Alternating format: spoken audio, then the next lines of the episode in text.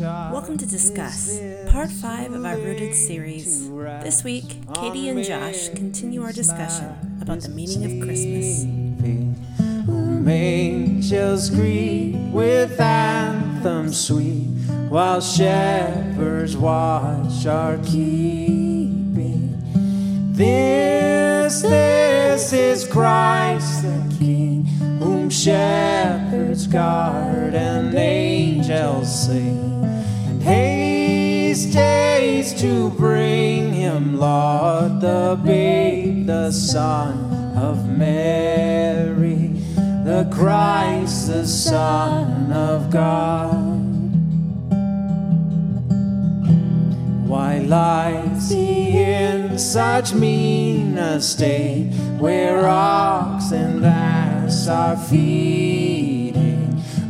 Christian fear for sinners here, the silent word is pleading. Nail spears shall pierce him through, the cross be borne for me, for you. Hail, hail, the Word made flesh, the babe, the Son of the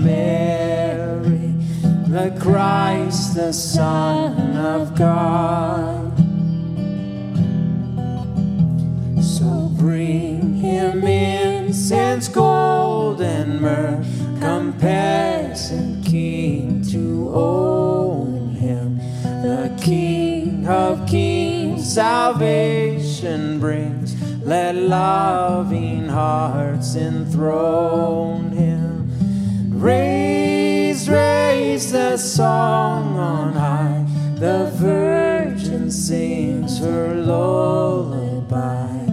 Joy, joy, for Christ is born, the babe, the Son of Mary, the Christ, the Son of God. Raise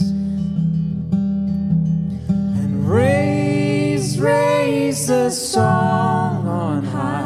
The Virgin sings her lullaby. Joy, joy, for Christ is born, the babe, the Son of Mary, the Christ, the Son of God. That's one of my favorite. You like that one? Good one. I like it especially because in that second stanza, it's looking at him in the manger and just being born, but it's got a vision for what's to come when it says, Nail spear shall, shall pierce him through, the cross be borne for me, for you. So it's not the sentimental sort of baby Jesus sort of thing. It's looking at a full grown adult Jesus who has a mission, who was sent for a reason. And so we've got today as a reading and just a few notes as we go. Right after the birth of Jesus, Mary and Joseph, they present him to the temple. This is according to the custom of Moses, the law in the Old Testament, to offer a sacrifice according to what is said in the law of the Lord. And they bring a pair of turtle doves, which you thought might tie into the 12 days of Christmas, but who knows? Probably. Or two young pigeons. And um, now here it is, chapter 2, verse 25. There was a man in Jerusalem. His name was Simeon. And this man was righteous, he was devout, and he was waiting for the consolation of Israel. And I find that just a, a very uh, intriguing phrase itself. Do you know where that comes from? Mm-mm.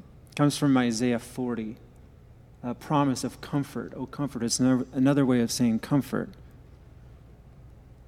And he's waiting for the consolation of Israel. And, and it's in the Messiah, this anointed one, who's going to come. And the Holy Spirit was upon him. And if you read this first bit of Luke here about the arrival of Jesus, is just saturated with the Holy Spirit. which is all the more remarkable because the Holy Spirit doesn't take a very central role in the Old Testament, but here the Holy Spirit is all over the place. So here's, de- here's a devout man, Simeon, and the Holy Spirit's upon him.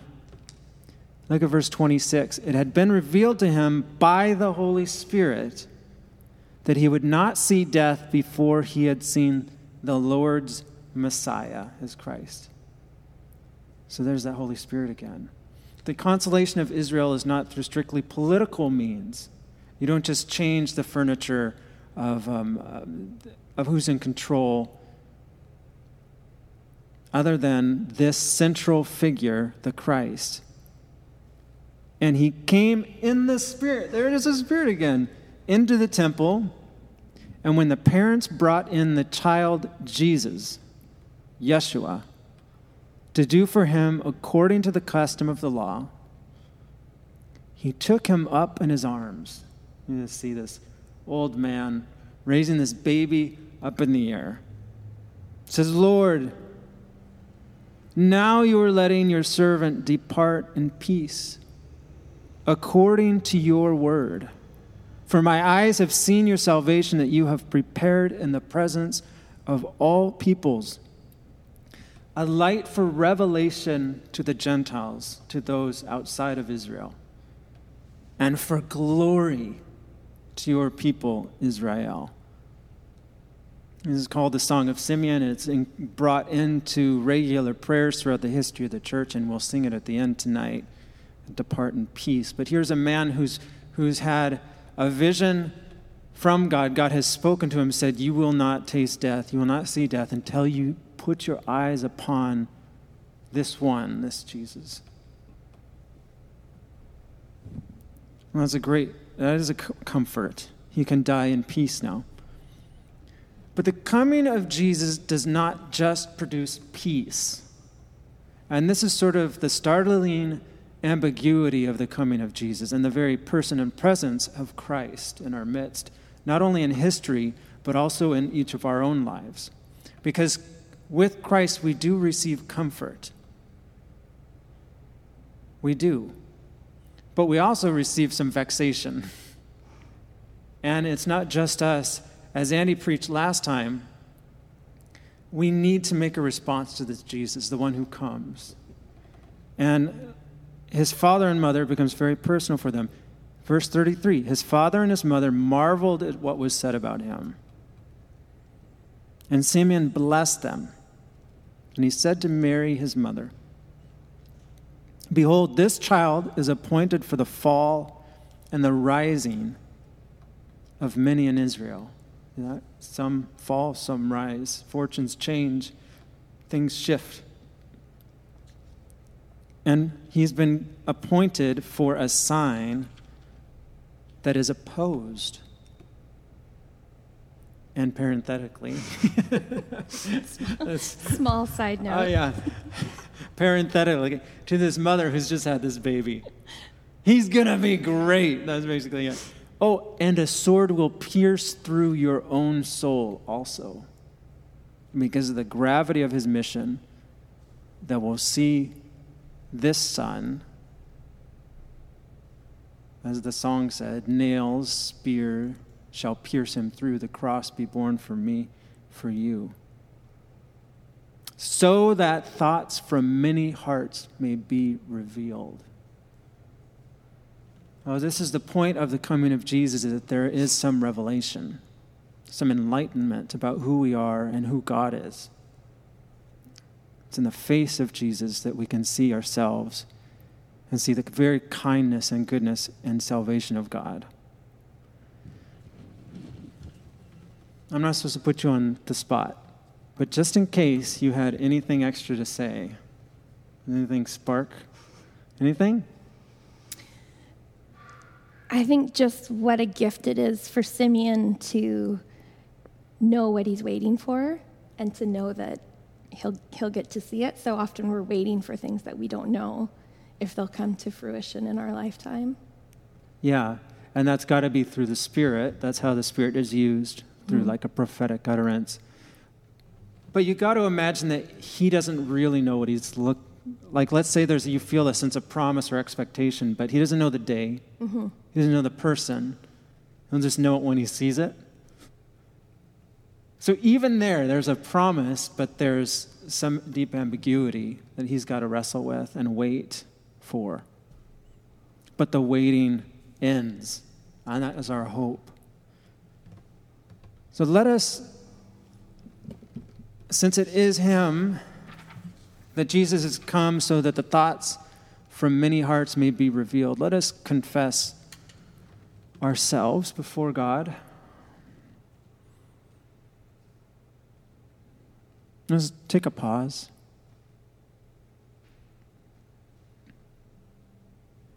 Lord, bless you for coming. What child is this who lay to rest on Mary's lap? Isn't sleeping? Whom angels greet with anthems sweet, while shepherds Forgive us the many ways that we fall short of your glory and fail to recognize your Son. We pray that you receive us, even in our frailty and our sin and our error.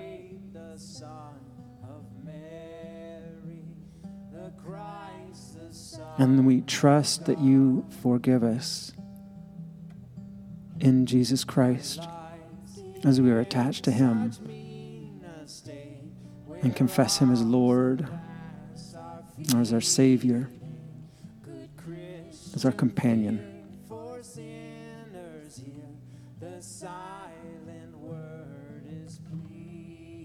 In Jesus' name. Nail spears shall pierce him through.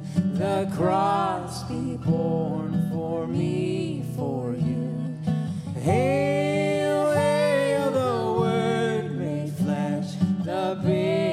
the son of Mary, the Christ, the Son of God. Thank you for listening to Table Radio, an extension of the life of the Table Church, a community in Victoria, BC. Our mission together is to love God, love each other, and to love and bless our neighbors so that we may see Christ revealed in common life. Music for this episode provided by Josh and Katie Wilton. To learn more about our community, please go to tablechurch.ca. the song on high. The Virgin sings her lullaby. Joy, joy, for Christ is born, the babe, the Son of Mary, the Christ, the Son of God.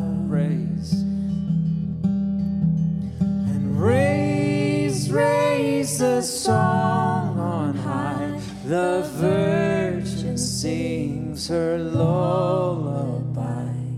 Joy, joy, for Christ is born, the babe, the Son of Mary, the Christ, the Son of God.